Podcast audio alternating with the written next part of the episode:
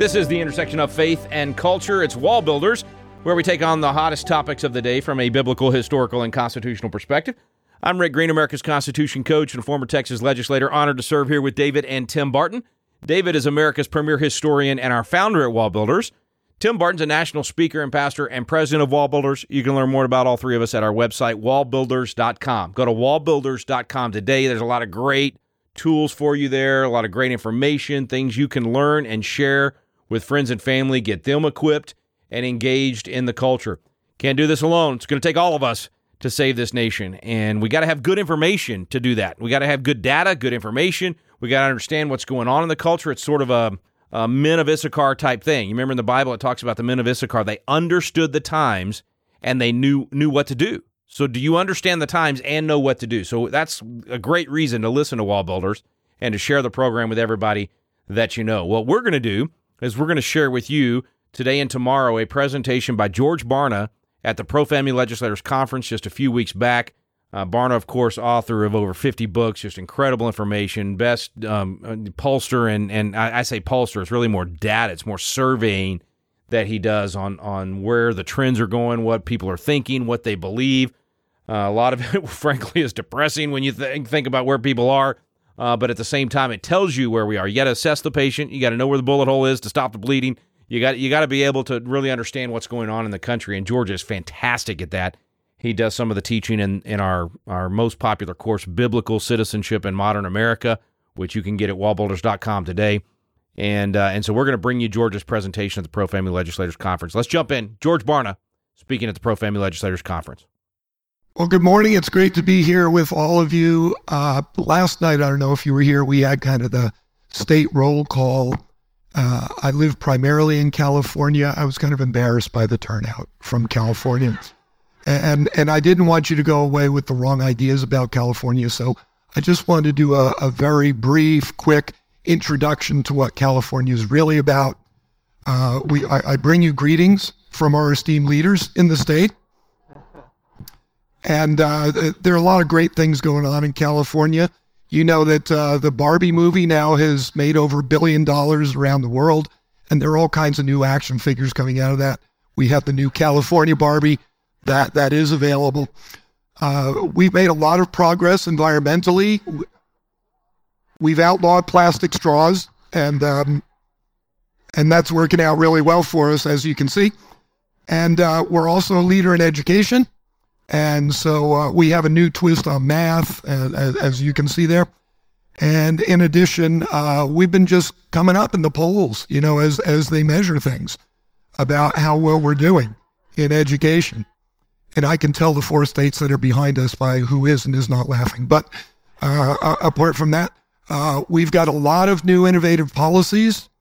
And, and so or going public with those. And you can feel free to copy these in your state if you'd like. You know, we're we're we're used to being uh, imitated. And, uh, you know, part of it goes back to having great leadership, people who really understand a problem and can solve it well. And, and so once again, feel free to follow our lead. Uh, the election is coming up. And so we're addressing the tough issues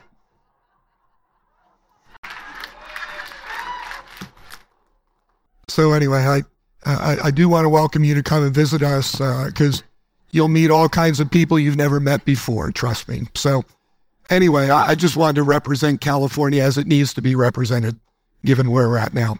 But it is a privilege to be here. Um, I wanted to share with you a couple of things. We'll see how the time goes. I get off track sometimes because I get excited about these things. But the, the first thing that I want to talk with you about has to do with mental illness. Uh, this is a thing that most of you, if not all of you, are having to deal with in your uh, in your state through public office. And I would suggest that perhaps mental health is the second most overlooked challenge in America today. There's recently a study uh, done by Gallup uh, among the uh, chief uh, human resource officers at companies around the country and they looked at the mental health of employees. And there's a lot of different uh, aspects of this data. One of the things that's interesting is if you look at those who are assessed as being average or below average, it's a huge majority of what we're looking at, more than four out of every five employees. Uh, so it, it, it's not just people in the health industry who recognize that there are issues. If you look at the existing statistics about what kind of health, mental health issues we're facing, uh, I'm giving you two columns of data here. The second one I added uh, because I think millennials are a very important and interesting group to look at. But if you look at any diagnosable mental disorder, it's estimated that one out of three millennials fit into that category. Uh, that's an enormous number of people go down serious mental disorders, one out of 10. Uh, any anxiety disorder, one out of four. Uh, check these out. You know, major depressive episodes within the past year, twice the national norm. You look at serious suicidal thoughts, again, just about twice the national norm with that population. Alcohol addiction, drug addiction. Why would we study millennials? Why focus on them? They're the biggest generation in America's history. But maybe even more important than that is what they represent in our culture. They're the vast majority of the parents of children under the age of 13 in our country. And given the fact that that's a profile, a mental health profile of our primary parenting generation tells us something about what we can expect in the future. And so this is not something to ignore. But I mean, they're also very significant in terms of the amount of uh, the economy that they control and that they divert, uh, the number of jobs that they hold, or in their case, do not hold, the, uh, the, the voting patterns with that particular generation, the reasons for their votes, and of course, uh, how media works in their lives. All right, folks, quick break. We'll be right back. That's George Barna you're listening to. He's speaking at the Pro Family Legislators Conference, and you're listening to Wall Builders. This is David Barton with another moment from America's history. Around 1790, the infamous Thomas Paine wrote his Age of Reason attacking religion and Christianity. Interestingly, one of the strongest defenders against Paine's attack was Benjamin Franklin. In fact, he stiffly rebuked Paine and told him, he that spits in the wind spits in his own face. Do you imagine any good would be done by this attack against religion? Think how great a portion of mankind consists of youth who have need of the motives of religion to restrain them from vice, to support their virtue. I would advise you not to attempt unchaining the tiger, but to burn this piece before it is seen by any other person. If men are so wicked with religion, what would they be if without it? Benjamin Franklin believed that the practice of religion was one of the greatest assets of American society. For more information on God's hand in American history, contact Wall Builders at 1 800 8 Rebuild. Have you noticed the vacuum of leadership in America? We're looking around for leaders of principle to step up, and too often, no one is there. God is raising up a generation of young leaders with a passion for impacting the world around them. They're crying out for the mentorship and leadership training they need.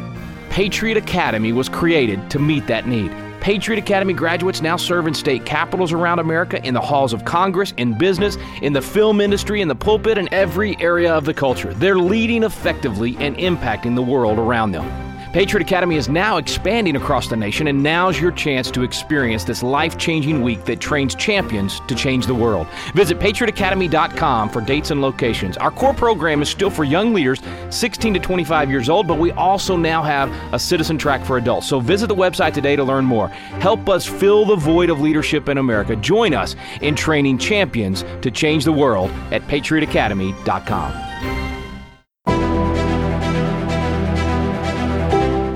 Welcome back to Wall Builders. Thanks for staying with us. We're going to jump right back into the presentation from George Barna. We did a study recently, and one of the things that we discovered this is in a book I put out earlier this year called Helping Millennials Thrive, where we work with a lot of ministry leaders across the country. Said, what can we do to help this generation? They're crying out for help.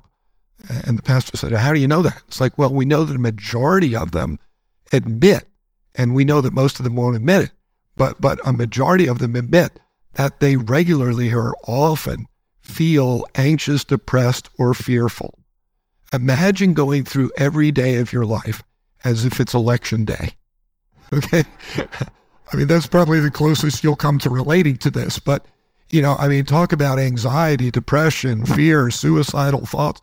You know, this is this is what they're wrestling with, and and so the reason I'm bringing this up is because I want to talk to you about how to think about policy in this regard. And and I mentioned earlier that I believe that mental health issues may be the second most overlooked area of policy and and challenges in our country. I would say the most overlooked area has to do with worldview. Worldview development is the most overlooked thing in America today. Even if we just limit the scope of our conversation to what's going on in churches, I can tell you from the research that I do that most churches are not thinking about worldview development. I have a whole other presentation I'd love to do for you folks sometime on that. Uh, we don't have time today. But keep in mind that every single human being has a worldview. You have to have a worldview to get through the day because your worldview is the intellectual, emotional, and spiritual filter that helps you to experience, understand, interpret, and respond to every situation, every condition, every opportunity that you face in life every moment of every day. Different way of saying this is that your worldview essentially determines who you are, how you're going to live, what you're striving to accomplish and achieve and to be in your life. It's the sum of your core beliefs and behaviors. But here's the key thing to know is that your worldview is so necessary because it's the basis of every single decision that you make every day. That's why you need your worldview. And that, by the way, is why when we look at what's going on in America, we have this notion that if we can just change every policy, every law, all of these kinds of things, we can change the culture. No, you can't. Because what we're experiencing in our culture is the outgrowth of the cumulative worldview of America. Now, Chad mentioned before, maybe it was David, uh, uh mentioned that 6% of American adults have a biblical worldview. Our most recent data from this year actually is 4%. And when we look at millennials, it's 2%. And when we look at their children, teenagers, adolescents, it's 1%.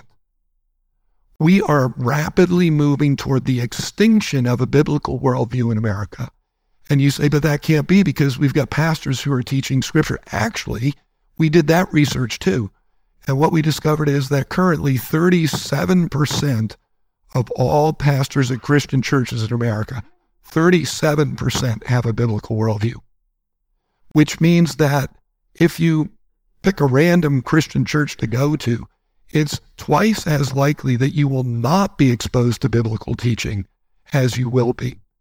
And the single most debilitating fact that came out of that research is only 12% of children's and youth pastors have a biblical worldview.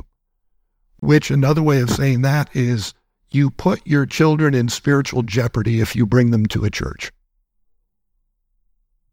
I'm not the most popular guy, but uh, you know, I mean, th- this is what we're talking about. Seven out of eight children's pastors do not have a biblical worldview.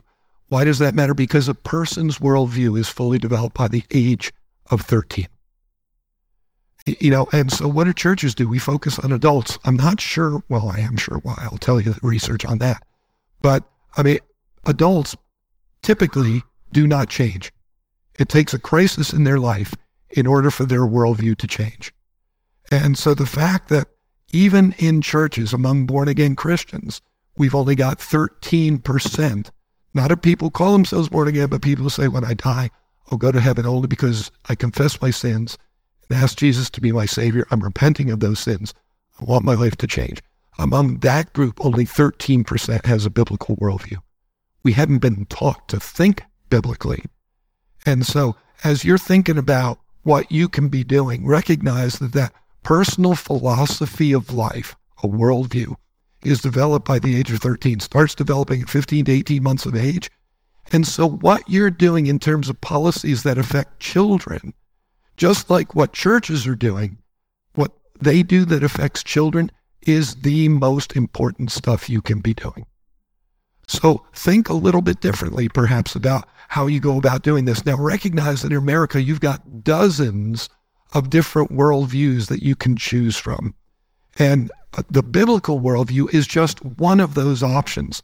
And it's perhaps the one that they're exposed to least frequently. But what you want people to do is to embrace that biblical worldview. Why? Because it helps you to think like Jesus. Another break, folks. Stay with us. You're listening to Wall Builder. Bye. Hi, friends. This is Tim Barton of Wall Builders. This is a time when most Americans don't know much about American history or even heroes of the faith. And I know oftentimes for parents, we're trying to find good content for our kids to read. And if you remember back to the Bible, to the book of Hebrews, it has the Faith Hall of Fame where they outline the leaders of faith that had gone before them. Well, this is something that as Americans, we really want to go back and outline some of these heroes, not just of American history, but heroes of Christianity and our faith as well. I want to let you know about some biographical sketches we have available on our website. One is called the Courageous Leaders Collection, and this collection includes people like Abigail Adams, Abraham Lincoln, Francis Scott Key, George Washington Carver, Susanna Wesley, even the Wright brothers. And there's a second collection called Heroes of History. In this collection, you'll read about people like Benjamin Franklin or Christopher Columbus, Daniel Boone, George Washington, Harriet Tubman. Friends, the list goes on and on. This is a great collection for your young person to have and read, and it's a providential view of American and Christian history. This is available at wallbuilders.com. That's www.wallbuilders.com. Welcome back to Wall Builders. Going back to George Barna at the Pro Family Legislators Conference. That's what a worldview does. It determines how you think. And what do we want to do? We want to think like Jesus. But why? Just so that we can call ourselves Christians? No, because you do what you believe. And so you want to think like Jesus so that you can live like Jesus. Uh, I've changed the way that I do research over the last 20 years because when I discovered this principle, I realize people are telling me a lot of stuff that they don't really believe. They say they believe it, but they don't really believe it. How did I know that? Because I started looking at the, the interrelationship between what they say they believe and what they do. If you believe something, you do it. If you don't believe it, you avoid it. And so what we found is in most Christian churches, people say, oh, yeah, I believe this because it's what they've been told to believe. And yet they don't really buy it in their heart and soul.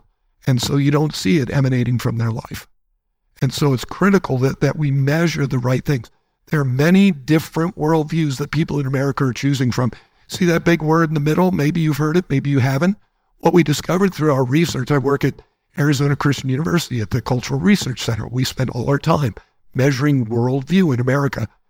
This is the most important thing we can understand about the heartbeat of America. We are the only place that consistently measures it. What does that tell you? That Satan has gotten a hold of the church doesn't even have us focusing on the right stuff. And so when we measure worldview, one of the things we discover is that the prevailing worldview held by more than nine out of 10 adults and almost all of our children is syncretism. Syncretism is simply, I'm too stupid and too lazy to pick one of these. And so what I do is I pick and choose elements from all these different worldviews and I create my own worldview, one that feels good, one that feels comfortable, one that seems popular, one that's convenient, all kinds of reasons.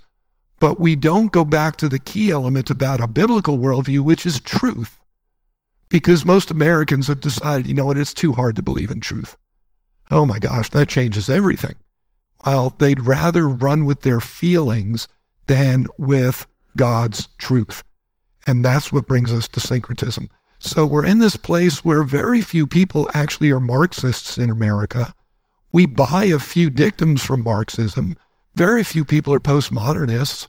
We buy a few elements out of postmodernism. Very few, you know, pick your worldview, it doesn't matter. But we're not buying it lock, stock, and barrel. What we're doing is we're creating our own worldview. Where did this come from? Satan. Think about what a clever adversary he is. Think about the fact that he's not only clever, he's strategic. What has he done? He said, you know what? If Americans buy into Marxism, the smart guys in the church are going to be able to blow it out of the water because it's a stupid philosophy. You know, if they buy into secular humanism, the smart guys in the church are going to be able to show what a false worldview that is. Instead, let's get all 233 million adults to develop their own worldview. How are you going to defeat that? And that's what we're up against. That's what syncretism is doing. So that's why the family really needs to step up here.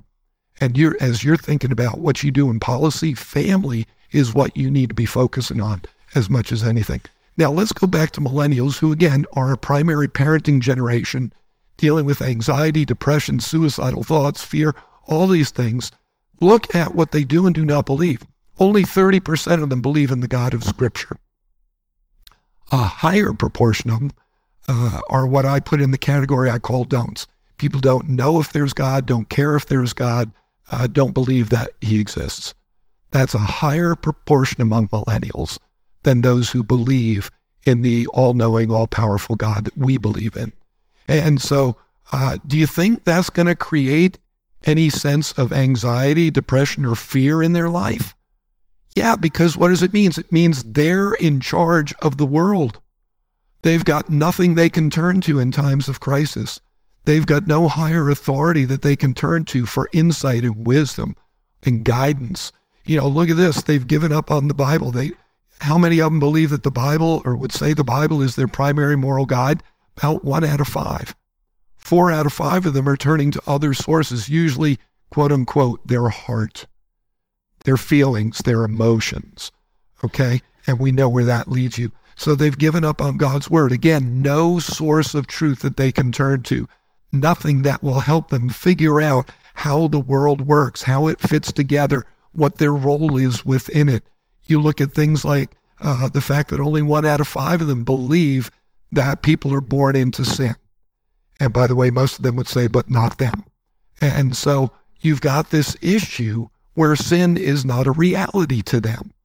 You know, now you would say, uh, well, that should make them feel more comfortable. It does, and it does, and It makes them more feel more comfortable. All right, last interruption of the day, folks. We got to take a quick break. We'll be right back. That's George Barna you've been listening to at the Pro Family Legislators Conference.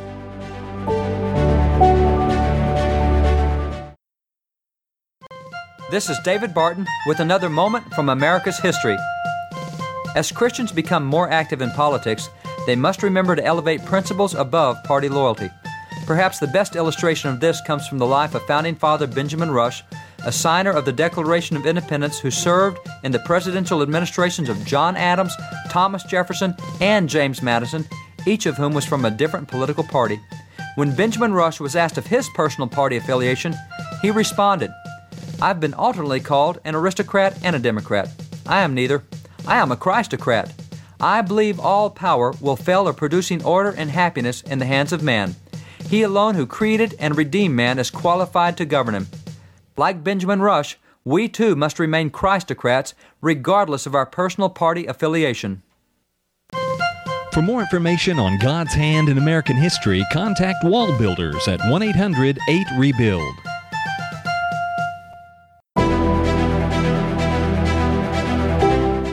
We're back here on the Builder Show, jumping right back in with George Barna. Only 1% of millennials believe they're going to go to hell. But the other 99% don't know what to make of the fact of how life works where they are. And and then, you know, we can look at, you know, things like success. They think success is on their shoulders. It has nothing to do with understanding God's principles and simply consistently obeying them. That's what the Bible teaches us success is. But they've fallen into the world's patterns of thinking about, I've got to achieve, I've got to accomplish, I've got to establish myself, I've got to do this, that, and the other thing, all coming back on them. How do you put up with that? How do you deal with that? Of course, they're depressed you know, you look at uh, three, uh, two out of three of them believe in karma. What is karma? You're going to get what you deserve. One of the reasons why I'm a follower of Jesus Christ is because he has promised me if, if I follow him, I will not get what I deserve. Okay? Uh, Christianity is the antidote to karma, and yet two out of three millennials buy into karma. In, in fact, a slight majority of them believe in reincarnation. What difference does that make? Because they realize in their minds they're coming back. So they got to do is uh, the best they can here to try to come back as something other than a cow. You know, uh, you know, it, you, you look at morality, uh, you look at their moral positions, you know, way out of bounds in terms of morality. Why not? Because they're running with their feelings. what feels good, do it. That's their moral truth. And so there's a lot of stuff that's off. Uh, you know, we could go through all these things. I don't have the time to do it. But check this out. I put this together because I think this is the mindset of a typical millennial. They don't all think all these things, but on average, this is the normative perspective of millennials. They believe that there are no facts, feelings are the only thing you can pay attention to. There is no ultimate purpose for life. You know, we would say it's so that you can know, love, and serve God with all your heart, mind, strength, and soul. And they would say, no, it's so that I come back as something other than a cow. You know, uh, they believe you get what you deserve. There's no source of grace that you can turn to because there is no God. Every choice you make is equal to every, any other choice that you could have chosen. There's no basis for trusting other people. Once again, that feeling of anxiety. You can't trust anybody around you because they've got the same issues, the same desires and lusts that, that you've got. Uh, they would say history is meaningless. There's nothing to be learned from it.